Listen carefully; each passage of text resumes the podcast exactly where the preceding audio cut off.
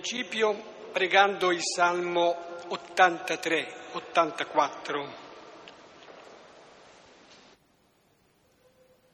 il canto del pellegrino che cammina sapendo dove, dove andrà, dove vuole arrivare. Preghiamo assieme nel nome del Padre, del Figlio e dello Spirito Santo.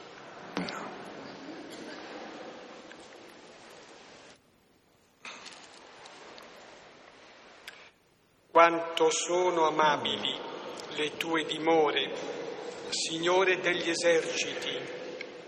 L'anima mia languisce e brama gli atri del Signore. Il mio cuore e la mia carne esultano nel Dio vivente.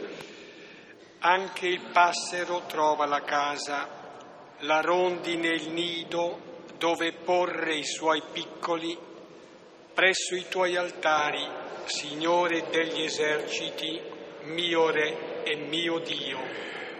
Beato chi abita la tua casa, sempre canta le tue lodi.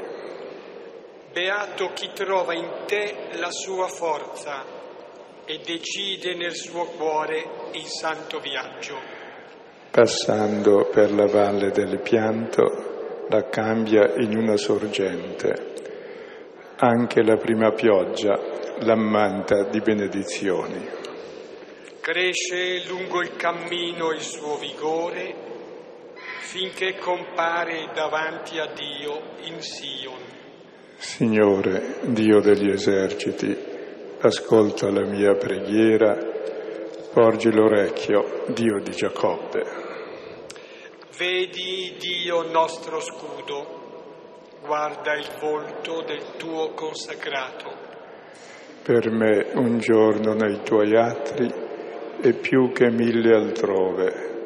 Stare sulla soglia della casa del mio Dio è meglio che abitare nelle tende degli empi. Poiché sole e scudo è il Signore Dio, il Signore concede grazia e gloria non rifiuta il bene a chi cammina con rettitudine. Signore degli eserciti, beato l'uomo che in te confida. Gloria al Padre, al Figlio e allo Spirito Santo, come era nel principio, ora e sempre, nei secoli dei secoli. Amen. Ecco, il credente, come dice Pietro nella prima lettera, straniero, pellegrino sulla terra, ecco, cerca una stabile e futura città, lettera agli ebrei. Ecco, questo è il canto di chi cammina con speranza, con impegno verso questa casa, questa città stabile, futura, dove sta colui che attendiamo e che ci attende soprattutto. Allora continuiamo la lettura di Luca in questa seconda parte, che ribadiamo ogni volta, tutta la seconda parte è un testo di discernimento tra i due spiriti. Se abbiamo lo spirito del figlio, che ci fa dire Abba, papà a Dio, e ci mette in comunione coi fratelli, e ci fa fare il cammino verso Gerusalemme, cioè il cammino stesso di Gesù, che è il cammino della misericordia, dell'amore di chi dà la vita, oppure possiamo avere lo spirito opposto, che è quello del diavolo, lo spirito muto, che ci impedisce di conoscere Dio come padre, ce lo fa conoscere come padrone, come legislatore, come giudice, ci fa vivere sempre nella paura, nella divisione dagli altri e poi soprattutto anche c'è un orizzonte, e abbiamo visto specificamente la volta scorsa che le due strategie si riassumono o in una vita nell'ansia circa il futuro, la preoccupazione, perché siamo noi che dobbiamo gestire la nostra vita, ecco, oppure lo spirito del figlio che è la fiducia nel padre, per cui la nostra vita è chiaro che dobbiamo viverla noi, però non nella paura ma nella fiducia. E la fiducia fa sì che tu possa ricevere quel che c'è come dono d'amore e quindi lo vivi come amore. E quindi cominci anche a condividere con i fratelli e allora la stessa vita normale tu la vivi non più nell'ansia di accumulare, sacrificando la vita all'accumulo, ma nella gioia eucaristica, questa è l'Eucaristia, di ricevere dal Padre, di lavorare tu stesso come il Padre, di condividere con i fratelli e rendere la vita vivibile sulla terra. E il motivo fondamentale dell'ansia, l'abbiamo visto la volta scorsa, è sostanzialmente la paura della morte. Perché l'uomo è cosciente del limite e ogni limite ci richiama appunto che siamo limitati e quindi lì finiamo.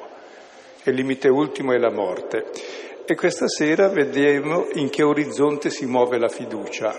E la parola orizzonte è bella perché orizzonte vuol dire limite ed è il limite estremo che vediamo. Ed è importante sapere verso dove andiamo e qual è il limite ultimo che raggiungiamo perché se il fine della nostra vita è la fine di tutto, non vale la pena di vivere. Allora tutta la vita è una paura di finire, si fa di tutto per sentirsi vivi e allora ecco tutto il meccanismo dell'egoismo, del potere, del dominio, dell'essere egregi, di non essere come i comuni mortali e tutto il male del mondo nasce da questa paura. Oppure il mio limite invece che la fine è il fine. Ho già detto altre volte, è uno dei pochi casi in cui il maschile è meglio del femminile, che il fine è meglio della fine. Abbiamo un fine, perché siamo al mondo. E il nostro limite, come tutti i nostri limiti anche particolari, sono luoghi in cui possiamo vivere, perché se non abbiamo limite non viviamo. Se fossi più largo 20 metri mi sarebbe difficile muovermi se non altro. Ecco, e il limite è importante perché diventa il luogo che ti definisce, diventa il luogo di comunione con l'altro. E il limite assoluto è il luogo di comunione con Dio. E allora questo testo ci fa vedere appunto qual è il senso della nostra vita, che è un argomento tabù non si può parlare della morte, oggi si cerca l'immoribilità, siamo condannati alla vita eterna. Invece no, grazie a Dio siamo mortali e vediamo cos'è la morte. E la morte può essere o il ladro che ci ruba tutto, oppure l'incontro con lo sposo. Se la morte è il ladro che ci, tu, che ci ruba tutto, allora è chiaro che viviamo nell'ansia e nella paura di perdere tutto e siamo sicuri di perderlo. Se invece la morte, il mio limite, il, è la comunione con lo sposo che viene, allora tutta la mia vita è un fidanzamento. Ed è ben diverso essere fidanzati che condannati a morte, normalmente. E allora vediamo il testo testo piuttosto consistente dal punto di vista diciamo, quantitativo e anche piuttosto articolato, non è molto noto per certi versi, comunque è veramente eh, una rivelazione, uno svelamento. Anticipo ancora una cosa su questo testo, così lo si può capire meglio. È un testo che si dice escatologico, parla della fine del mondo. E tutti i Vangeli parlano della fine del mondo, a vari livelli e Luca è il più attento e li separa tutti i discorsi. C'è il primo discorso sulla fine del mondo che è la morte e resurrezione di Gesù. Con la sua morte è già finito il mondo vecchio è iniziato il mondo nuovo. Quindi quando si parla di fine del mondo si intende qualcosa che è già passato. È la storia di Gesù la fine del mondo, è l'inizio del mondo nuovo ciò che viviamo nel battesimo e in tutti i sacramenti. C'è poi una fine del mondo futura, cioè tutto il mondo farà lo stesso percorso di Cristo, tutto l'universo sarà trasformato e risusciterà e ci saranno cieli nuovi e terra nuova, affidato anche la nostra responsabilità. Quindi questo è il secondo livello, direi, dei discorsi escatologici. Ce n'è un terzo, quando io sono finito per me è finito tutto. Quindi anche il destino personale, che senso ha la tua morte. E poi ce n'è un quarto, e questa sera vediamo il quarto. Mentre il primo è passato, i secondi due sono futuri, la fine mia, il fine mio e la fine o il fine del mondo, questo è presente. Cioè noi viviamo al presente, nell'Eucarestia, cosa viviamo? La morte del mondo vecchio, dell'uomo vecchio, dell'uomo nell'egoismo, nella paura, nel peccato, e nasce l'uomo nuovo che è nell'amore, nella gioia, nella pace, nel fidanzamento, nell'attesa dell'incontro con lo sposo. E l'Eucarestia è il momento più tipico perché è il sacramento culmine di tutta la vita cristiana, in cui c'è questa comunione piena col, col fine del mondo, che poi si vive nella quotidianità. Ed è per questo che il pane che noi mangiamo, l'Eucarestia, ci fa vivere poi, viviamo di questo pane. E per questo Paolo dice bisogna sempre fare Eucarestia e in ogni cosa, sempre e in ogni cosa. Perché ogni cosa che tu vivi con Eucaristia, cioè come dono d'amore, e vivi con amore, questo è già vita eterna. Ciò che non vivi nell'amore è morte. Quindi la fine del mondo avviene già qui e ora in ogni nostra azione. E questo testo ci parla di questo, di come si vive l'Eucaristia concretamente nella vita quotidiana.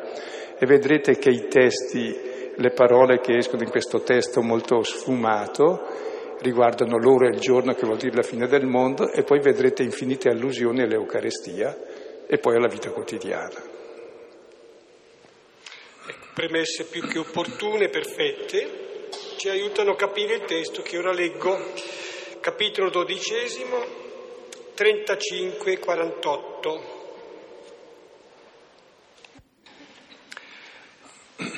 Siano i vostri lombi cinti e le lucerne ardenti, e voi simili a uomini in attesa del loro Signore quando torna dalle nozze, perché quando viene bussa, subito aprano a Lui.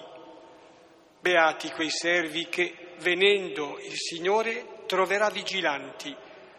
Amen, vi dico, si cingerà, li farà sdraiare e, passando, servirà loro.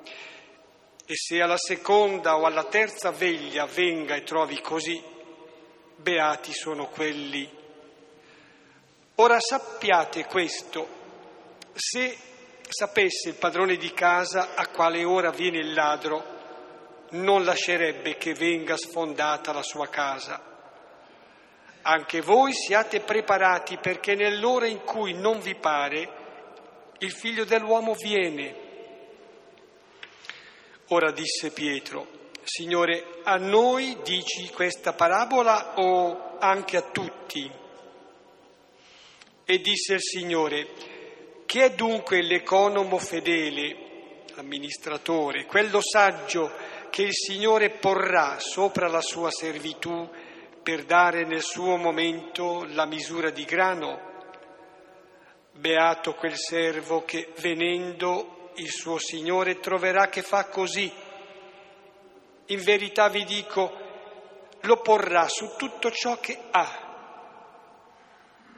Ora, se dicesse quel servo in cuor suo, tarda il mio Signore a venire e cominciasse a picchiare i servi e le ancelle e a mangiare e bere e ubriacarsi, verrà il Signore di quel servo in un giorno in cui non attende e in un'ora che non conosce, e lo taglierà in due e porrà la sua sorte con i senza fede. Ora quel servo che ha conosciuto la volontà del suo Signore e non ha preparato o fatto secondo la sua volontà, sarà molto percosso. Ma quello che non ha conosciuto e che ha fatto cose degne di percosse, sarà percosso poco. Ora a chiunque fu dato molto, molto sarà chiesto da lui, e a chi fu offerto molto, di più gli chiederanno. Ecco, come vedete il testo è un'esortazione alla responsabilità secondo i doni che abbiamo ricevuto. E tutti i doni che abbiamo ricevuto o li usiamo per l'egoismo, cioè per fare il male, o li usiamo nell'amore, cioè per fare il bene. Quindi non c'è un uso neutro dei doni, siamo responsabili di ciò che abbiamo e li possiamo gestire o con lo spirito di Dio, che è spirito di vita, o con lo spirito contrario, che è lo spirito di morte. E il testo, se notate, presenta all'inizio due quadri opposti, c'è chi attende e c'è l'altro invece che, che attende lo sposo e c'è l'altro che aspetta il ladro, che è un po' diverso. E nel secondo vedete ancora chi attende lo sposo e l'altro invece che comincia a dire ah quello non viene allora intanto facciamo altre cose. E poi notate i temi, si parla del giorno, dell'ora, della venuta del Signore, che vuol dire la fine del mondo, no? Però si parla i lombicinti che richiamano la Pasqua, l'Esodo, la libertà, il cammino, si parla del servizio, dello star seduto a mensa, del mangiare, delle beatitudini, poco dopo si dirà beato chi mangia il pane nel regno, cioè sono tutte allusioni eucaristiche. Cioè noi siamo chiamati a vivere la fine del mondo, anzi il fine del mondo, l'incontro col Signore che viene, nella quotidianità. E ciò che celebriamo nell'Eucarestia sono veramente le nozze col Signore, l'anticipo del banchetto eterno. E quel pane che mangiamo nell'Eucaristia è davvero il cibo di vita eterna che ci fa vivere ora l'amore concreto coi fratelli. Chi mangia di me vivrà per me, vivrà di me come io vivo del Padre. Che l'uomo è ciò che mangia. Se davvero mangiamo questo corpo, dato per noi questa parola, diventiamo questo corpo.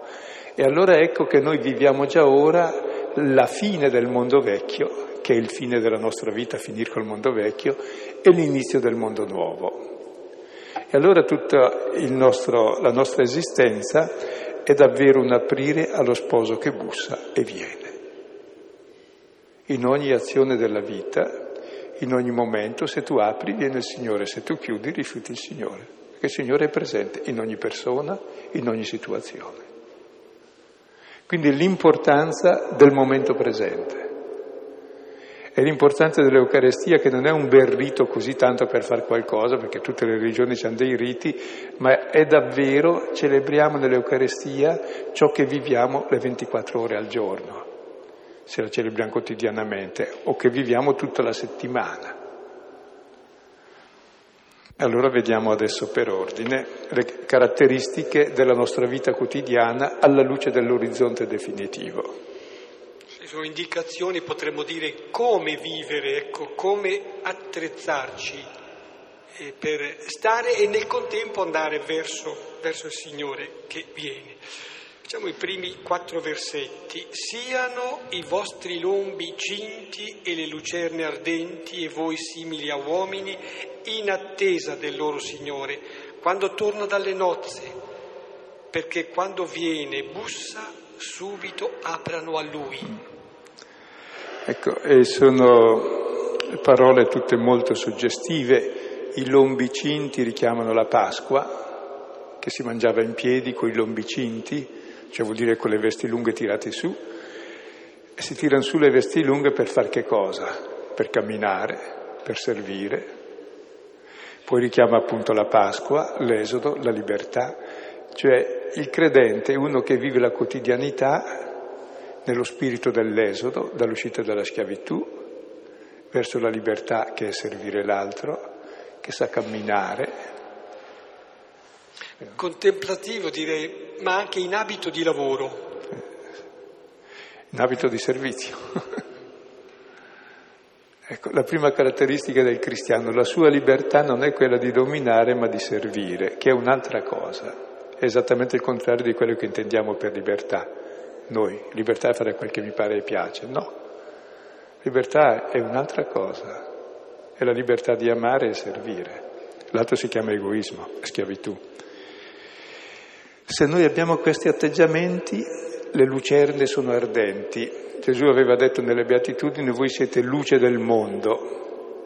Cioè proprio vivendo così noi diventiamo luce, come Dio che è luce. Ci riveliamo la bellezza della vita una vita che è veramente nella libertà, nell'esodo della schiavitù, nel servizio reciproco, nel cammino, nell'apertura, nella disponibilità. Penso abiti di lavoro potremmo allora proseguire dicendo ecco le mani attive e gli occhi aperti, accogliere quello che vabbè, è una luce che promana innanzitutto da lui, poi da noi si riflette anche per gli altri, lucerne ardenti. È bello perché la lucerna sarebbe il corpo, la lucerna per sé non fa luce la lucerna, deve essere accesa, se no è un semplice coccio e normalmente il nostro corpo è un coccio spento. Se invece abbiamo messo l'olio come le vergini prudenti e quest'olio è acceso alla luce di Cristo, alla sapienza delle beatitudini, alla sapienza del Vangelo, ecco che noi davvero siamo luce come Dio è luce. E la luce fa vedere la realtà, la fa vivere e la crea. Se no sono dei cocci da buttare via. E poi sintetizza, siate simili a uomini in attesa del loro Signore. Ecco, siamo uomini in attesa del Signore che torna dalle nozze. Le nozze sono la celebrazione delle nozze e poi c'è il matrimonio, la consumazione del matrimonio. Quindi la nostra vita è tutta una celebrazione delle nozze che attende il matrimonio, ma che viene già in questa vita. Quando viene? Perché egli viene e bussa e subito apriamo a lui. Quando è che viene? Io sono alla porta e busso, dice nell'Apocalisse. Se uno mi apre, io entrerò con lui e cenerò con lui mangerò con lui, vivrò con lui. E proprio i termini eucaristici, il Signore c'è e bussa, se è accolto, lui mangia con noi, vive con noi e allora siamo in comunione piena con lui e sono finite la celebrazione delle nozze, inizia davvero l'unione profonda con lui che ci fa di noi un'unica cosa con lui. La bussa alle porte, bussa alla porta, non la sfonda, non la apre, non viola la nostra libertà. Direi che questa è la porta del cuore di cui Apocalisse 3:20 e direi all'apertura, la maniglia all'interno. Se noi l'apriamo si apre, se no, se no resta chiusa. Ecco, è bello vedere allora, mentre se ricordate il brano precedente c'era l'ansia, cosa vivremo, come mangeremo, cosa che poi sono termini eucaristici anche quello, di cosa vestiremo, qui ci si veste di luce, quindi è molto meglio. C'è tutta l'ansia, qui invece c'è l'attesa, e l'uomo è attesa. Cosa attendiamo nella vita? Diventiamo ciò che attendiamo alla fine. Se attendi il Signore, diventi il Signore, ti unisci a Lui. Se attendi la morte, diventi la morte, se attendi la vincita all'otto, in genere non la, non la vinci, ma insomma. E chi attende niente è morto. E chi attende il niente si suicida. Oppure si stordisce e, e ammazza gli altri in fondo. Quindi è importante, noi attendiamo davvero sia al presente sia al futuro questo incontro che è anticipato sempre al presente, perché tra l'altro è l'unico tempo che c'è il presente. Non vivremo mai il futuro, viviamo sempre solo il presente e già il presente è un incontro, se c'è un incontro adesso dopo sarà ancora migliore, dopo ancora migliore. Ecco, ed è bello, e subito aprono a lui. Ecco il senso della nostra vita, questi lombicinti, queste lucerne luminose perché accese, uomini che attendono il Signore che torna dalle nozze, viene e bussa e apriamo. E può entrare in noi e noi in Lui, e vivere con Lui e Lui con noi. Questa comunione piena dove i due sono uno e sono due, di cui il matrimonio è sacramento, cioè segno efficace, ma la realtà è questa. E questo è il senso della nostra vita, definit- che è già definitiva ora, perché siamo, passiamo qui già dalla morte alla vita, ha già finito il mondo vecchio e viviamo sempre nella gioia dell'incontro con Lui, nell'attesa che ci sia poi quello pieno, ma non ci spaventa, l'importante è che sia pieno adesso, perché se è vuoto adesso sarà vuoto anche dopo. Perché alla fine, non so, ci sono nove mesi per la gestazione, quel che avviene nella gestazione è importante per dopo, ci sono 90 anni di vita, quel che si fa in questi 90 anni è determinante. per il risultato, cioè è per nascere che si è nati. E tutta la nostra vita è questa gestazione nuova, dell'uomo nuovo.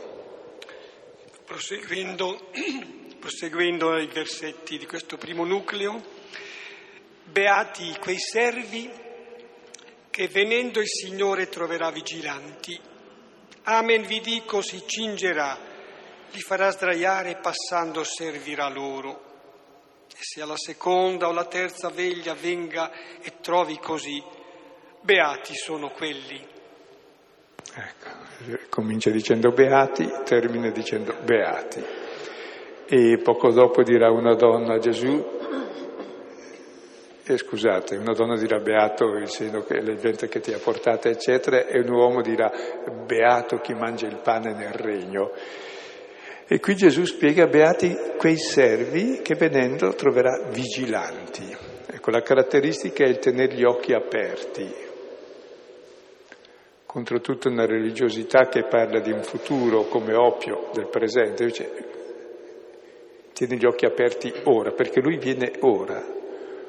E poi cosa fa? Viene, si cinge, ci fa sdraiare, passa e ci serve. Richiama l'ultima cena. Quando si cinge, si spoglia, si mette l'asciugatoio, lava i piedi e ci serve. E che servizio ci fa? Di dare la sua vita per noi. Prendete, questo è il mio corpo dato per voi. Si offre totalmente a noi, perché Dio è solo servizio e amore e tutta la sua vita, la sua esistenza è a nostro servizio d'amore. E l'Eucarestia è questo. Se noi apriamo, lui fa così. Noi siamo servi e lui è nostro servo. E l'amore è l'essere servi gli uni degli altri nel reciproco amore. Servirsi, non asservire gli altri. Beati. Spendo una parola per quell'essere vigilanti, eh, dicevamo già occhi aperti, le lampade accese, e la vigilanza è qualcosa che è più che una, dire, una svegliezza psicologica, è qualcosa di più profondo, direi proprio la vigilanza è la svegliezza del cuore. E si dice da parte di, di padri spirituali del vicino Oriente, classici, che gigante del peccato è una specie di, di nebbia, di inconsapevolezza. Sì, si vive sapendo come si cammina per strada, la successione delle diverse incombenze che si hanno, però da un punto di vista spirituale, da un punto di vista a livello di senso, di significato della vita, c'è questa nebbia, questa coltre chiamata gigante del peccato. La svegliezza è proprio fendere questa nebbia e capire, vedere.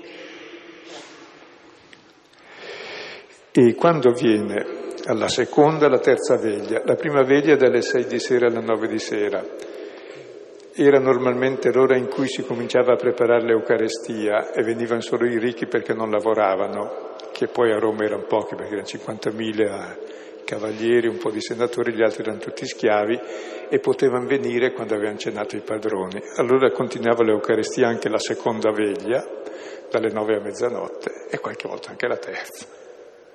Si protraeva nella notte. E il Signore viene e la seconda e la terza veglia. Cioè durante la celebrazione eucaristica, durante la notte, simbolo della morte, Ecco, viene e se ci trova vigilanti, beati. È interessante questa venuta nella notte, che poi la notte è sempre anche un simbolo della morte, cioè è proprio nella morte che c'è questo grande prodigio dell'incontro con lo sposo, già anticipato in ogni notte. Per cui è una notte che diventa luminosa questa.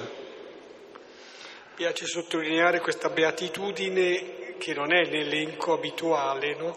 La beatitudine di chi è sveglio, vigilante nel cuore. Proseguiamo. Ora questo sappiate, se sapesse il padrone di casa a quale ora viene il ladro, non lascerebbe che venga sfondata la sua casa. Anche voi siate preparati, perché nell'ora in cui non vi pare il figlio dell'uomo viene. E prima parlava del servo vigilante con i lombicinti, eccetera, eccetera. Ora parla del padrone di casa. Ecco, per i servi, questi servi sono uomini in attesa dello sposo, per cui il fine della loro vita è l'incontro con lo sposo. Per il padrone invece eh, viene il ladro. Cioè chi possiede sé le sue cose e non aspetta lo sposo, e l'arrivo dello sposo è il ladro, cioè la morte è il ladro che gli ruba tutto. Se sapesse che ora viene non, non lascerebbe che venga sfondata la sua casa, eppure viene allora che non sa e tutti moriamo e la nostra casa è sfondata, il nostro corpo e ci è rubato tutto ciò che siamo se noi abbiamo centrato tutto sul nostro essere padrone di noi e delle nostre cose. Se abbiamo invece centrato sull'essere vigilanti, uomini in attesa, con i lombicinti, allora è l'incontro con lo sposo. Sono due strategie opposte.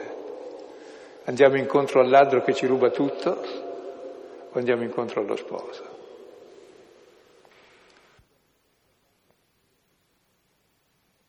Poi questo aspetto viene specificato ulteriormente dopo, alla fine. Figlio dell'uomo viene. Ora disse Pietro, Signore, a noi dici questa parabola o anche a tutti? E disse il Signore, chi è dunque l'economo fedele, cioè l'amministratore, quello saggio che il Signore porrà sopra la sua servitù per dare nel suo momento la misura di grano? Beato quel servo che venendo il suo Signore troverà che fa così. In verità vi dico, lo porrà su tutto ciò che ha. Ecco, Pietro domanda, lo dice a noi o lo dice a tutti? E all'inizio del capitolo 12 si dice che Gesù cominciò a dire soprattutto ai suoi discepoli, guardatevi dal lievito dei farisei, quando la gente si calpestava a vicenda, no? Ecco, cioè, lo dice a noi, ai discepoli, ma è per tutti questo. Perché per tutti c'è la morte e c'è il senso della vita e c'è l'incontro con lo sposo oppure col ladro. I discepoli sono i primi a capirlo, ma ciò che hanno capito loro poi vale per tutti. E allora Gesù gli risponde di nuovo ribadendo la prima parte che abbiamo visto.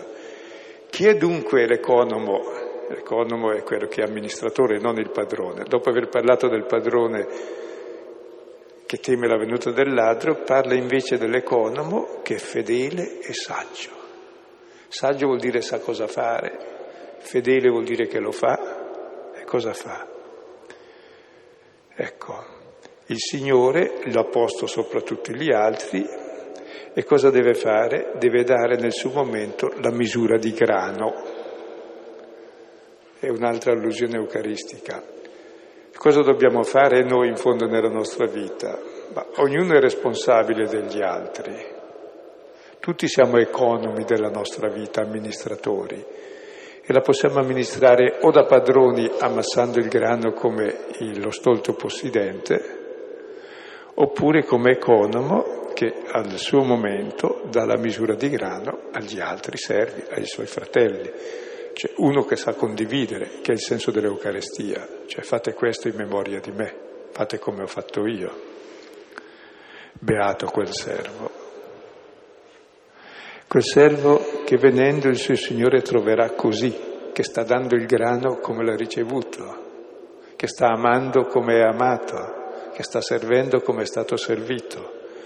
In verità vi dico, lo porrà su tutto ciò che ha. E che cosa ha Dio? Ha solo se stesso darà tutto se stesso. Diventiamo uguali a Lui.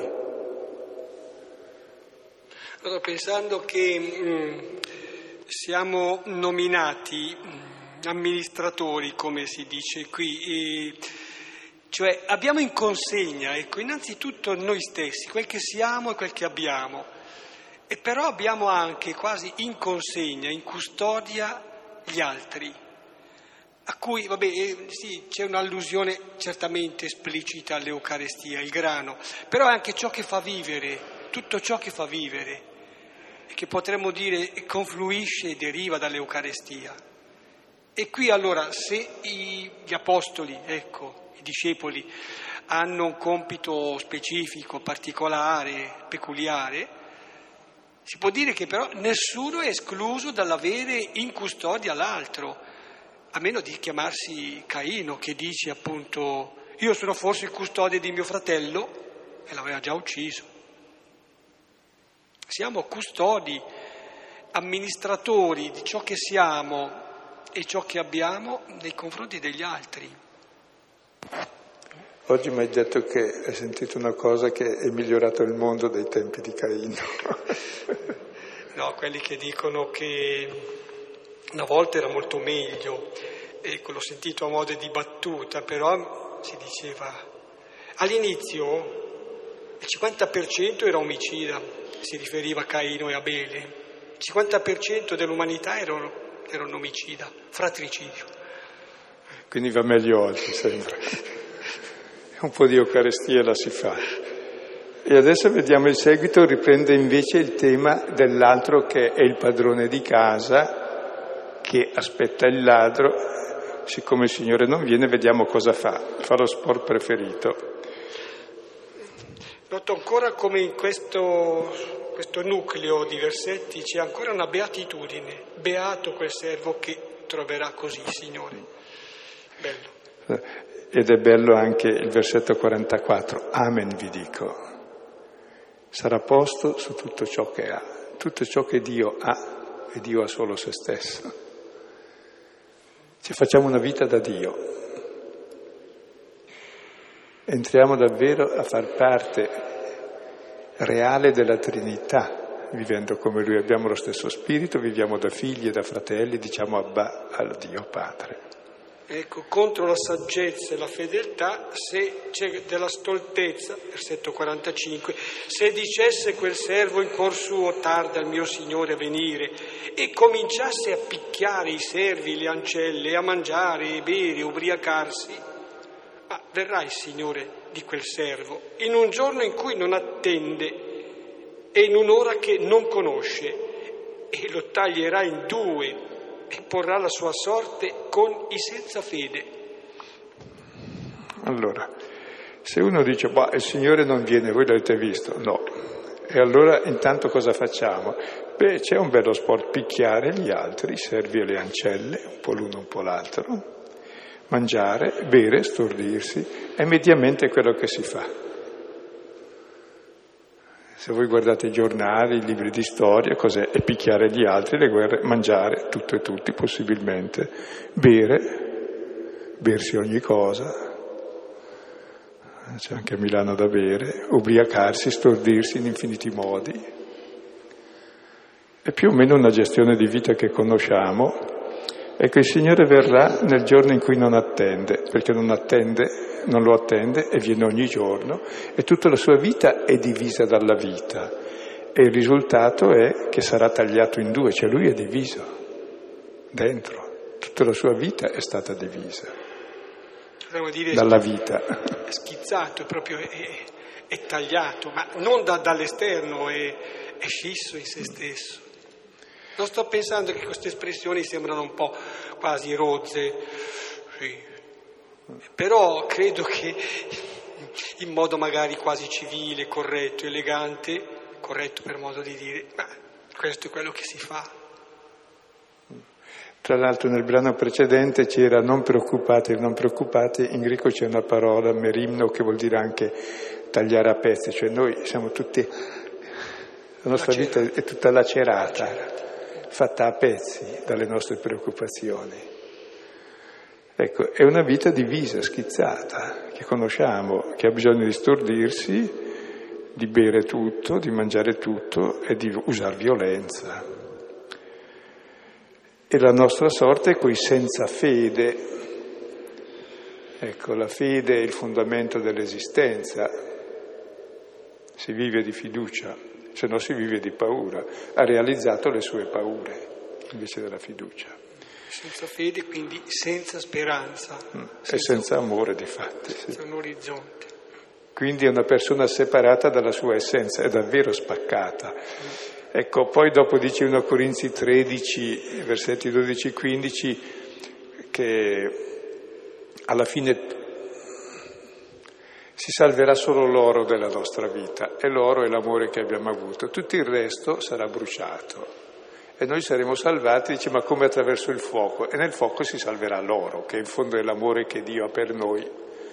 E se noi abbiamo vissuto qualche briciola di questo, anche quello sarà salvo. Per cui è importantissimo il presente, è nel presente che noi viviamo la vita eterna. Siamo chiamati a vivere con responsabilità, con lombi cinti, lampade accesi, in attesa, vigilanti, sapendo che viene e viene a ogni momento. Altrimenti buttiamo via la vita. Quindi è un'esortazione proprio di non buttare via la vita nelle preoccupazioni e nelle insensatezze. La vita è molto bella e molto sensata in qualunque condizione e ogni istante. Ecco gli ultimi due versetti. Ora, quel servo che ha conosciuto la volontà del suo Signore e non ha preparato, fatto secondo la sua volontà, sarà molto percosso.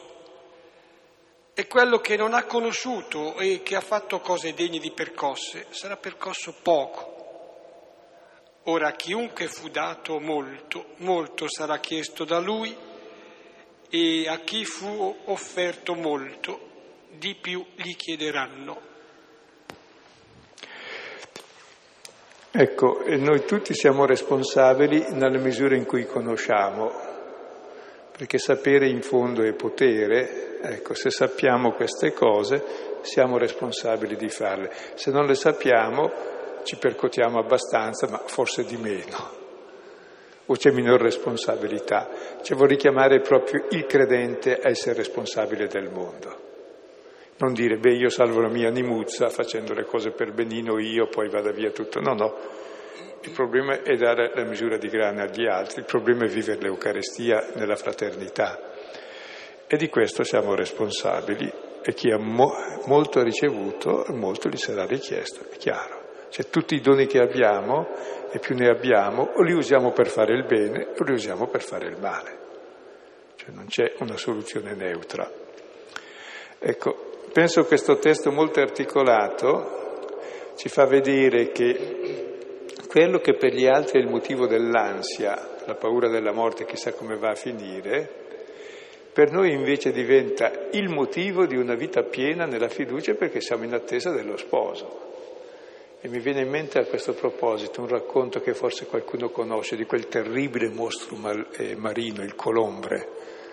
Ecco, temuto da tutti i marinai perché la cosa più tremenda è solo pochi lo vedono e chi lo vede certamente morirà divorato da quel serpente. Una volta un figlio di un grande capitano lo vede allora il papà dice basta, tu non vieni più sulla nave, sarai sempre a terra, eccetera. Questo poi muore il papà e allora eh, sentiva uno stagio del mare, va al mare e vede sempre questo colombre. E per 50 anni fugge da questo, è diventato un grande mercante perché doveva fare percorsi molto veloci poi alla fine, essendo vecchio, vicino a morire, dice, beh, adesso vado a affrontarlo ormai. Lo si fa calare dalla scialuppa nella barchetta per andare a affrontare questo terribile mostro con la fiocina e l'altro dice, ma perché è da 50 anni che mi fa correre per incontrarti? Io ho l'ordine del re del mare di regalarti questa cosa. Apre la bocca e gli dà la famosa gemma del mare, la perla preziosa. ecco. E noi fuggiamo tutta la vita da ciò che è più prezioso e che ci insegue tutta la vita, è lo sposo che viene, insomma.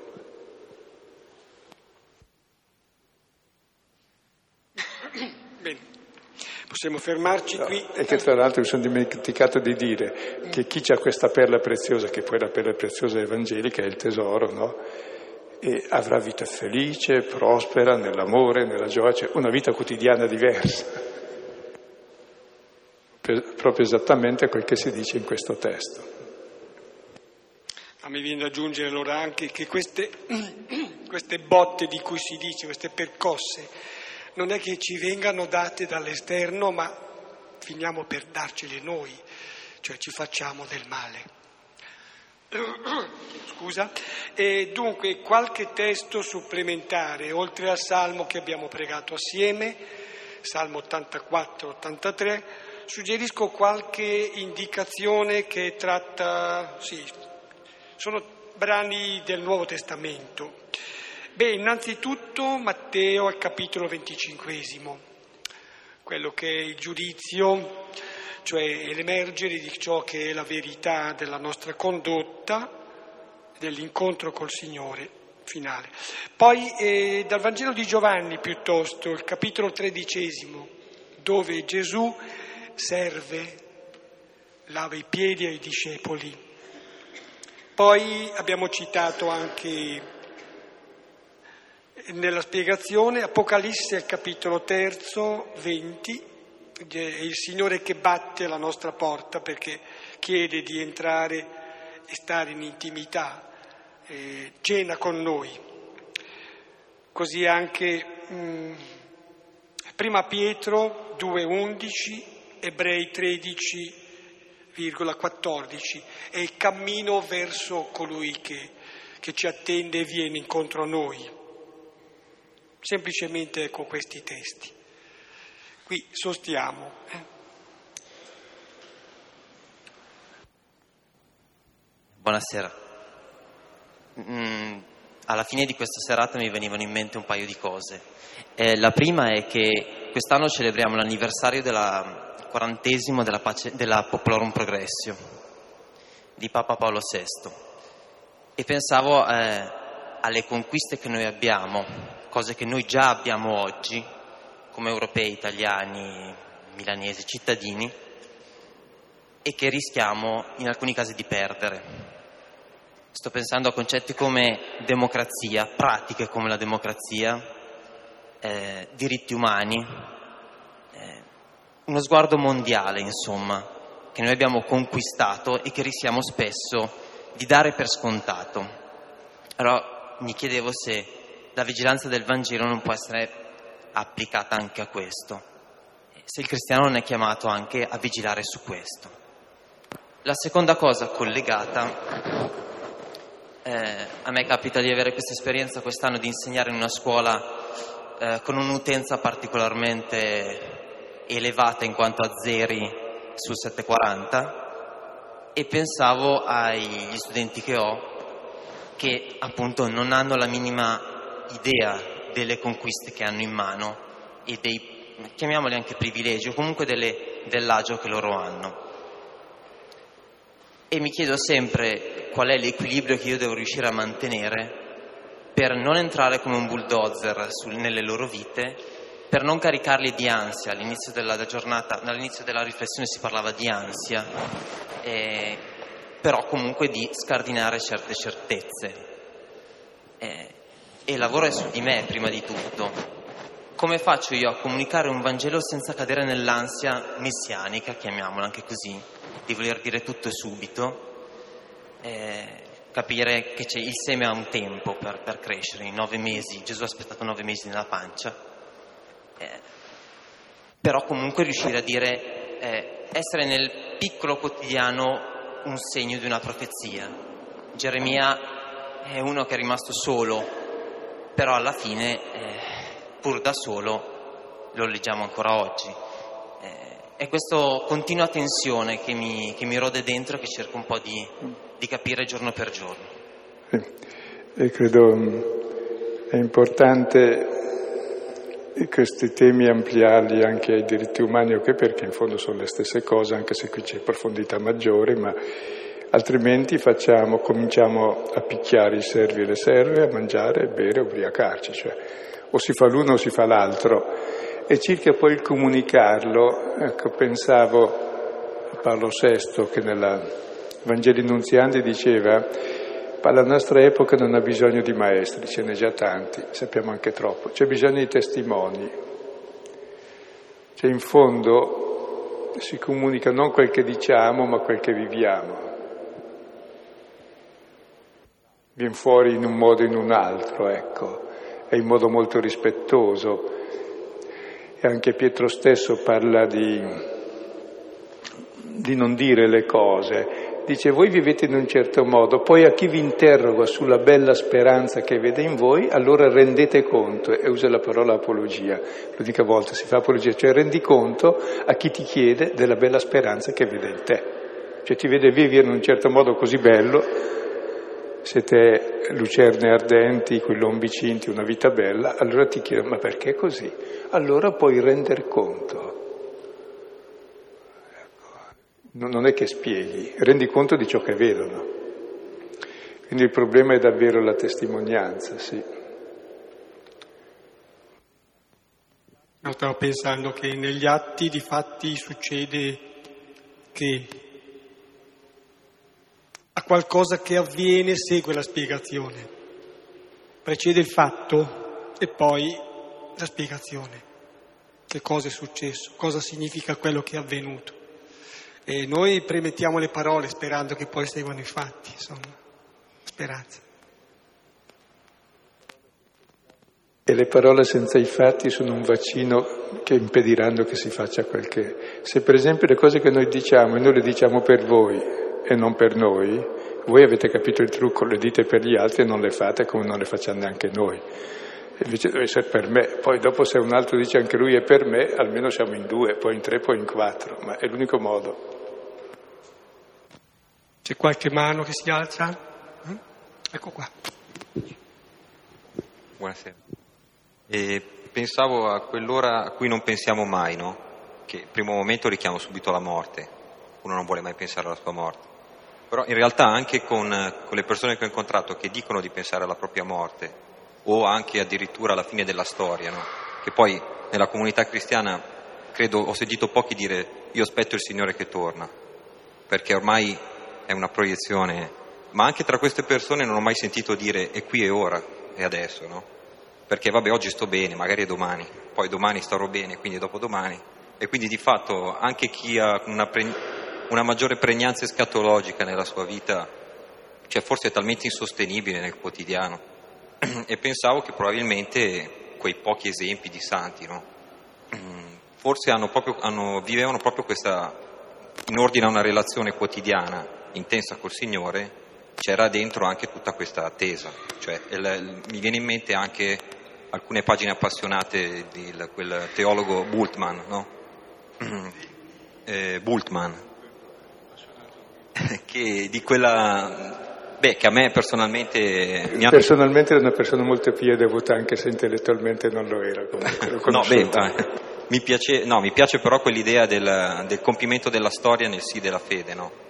proprio a richiamare proprio la presenza del Signore in ogni istante, quindi anche la storia e noi, tutto il compimento potrebbe anche essere ora. Sì, è vero quanto dici. Comunque ogni volta che si va a messa si dice, a meno che si faccia corna bicorna, nell'attesa che si compie la beata speranza e torni il nostro Salvatore Gesù Cristo. Quindi lo si proclama sempre, che siamo nella beata speranza di questa attesa. Però molti lo dicono come parola vuota, invece celebrare l'Eucaristia vuol dire proprio quello lì che io vivo ora in questa speranza e quindi vivo ora la realtà dell'amore. E direi che tutto sommato non fa cronaca la gente che vive così, ma penso che le nostre nonne vivevano così, le nostre mamme e più o meno tutte le persone modeste che conosciamo, che cercano di essere a servizio, disponibili per quel che possono, sono così. È gente che non fa notizie, ma che davvero il mondo è pieno di questo e per questo il mondo ancora va avanti. Perché se il mondo andasse avanti solo per le notizie che ci sono sui giornali, qualche volta si capitano anche notizie buone, ma mediamente no.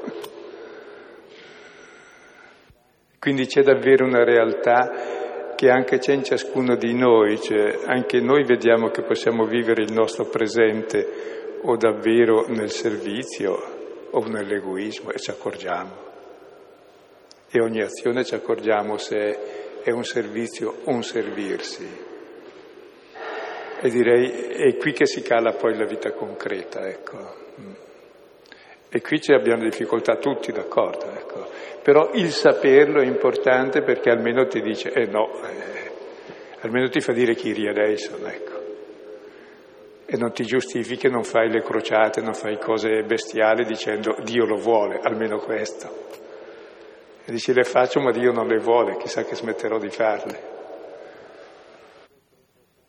E tra l'altro questo è un testo tipico di Luca che è proprio preoccupato di come vivere nella quotidianità questa dimensione, perché i primi Vangeli pensavano, avevano un, un, orizzonte scatologico molto urgente, cioè insomma hanno visto il Signore, hanno visto che le cose sono finite, è cominciato il mondo nuovo. Luca non l'ha visto, dice io ho ancora il mondo di prima davanti.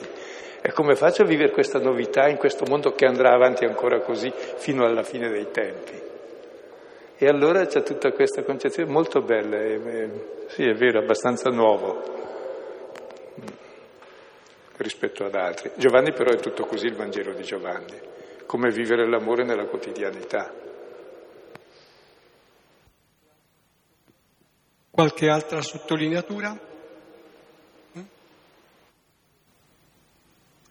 Bene. E Sant'Efrem Siro dice che non bisogna essere tristi perché non si è bevuta tutta la sorgente.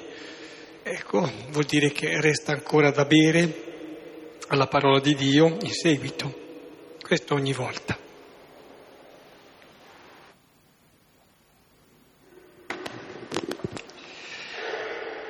Preghiamo. Padre nostro che sei nei cieli, sia santificato il tuo nome, venga il tuo regno, sia fatta la tua volontà, come in cielo, così in terra. Dacci oggi il nostro pane quotidiano e rimetti a noi i nostri debiti, come noi li rimettiamo ai nostri debitori, e non ci indurre in tentazione, ma liberaci dal male. Amen. Nel nome del Padre, del Figlio e dello Spirito Santo. Buonanotte, arrivederci.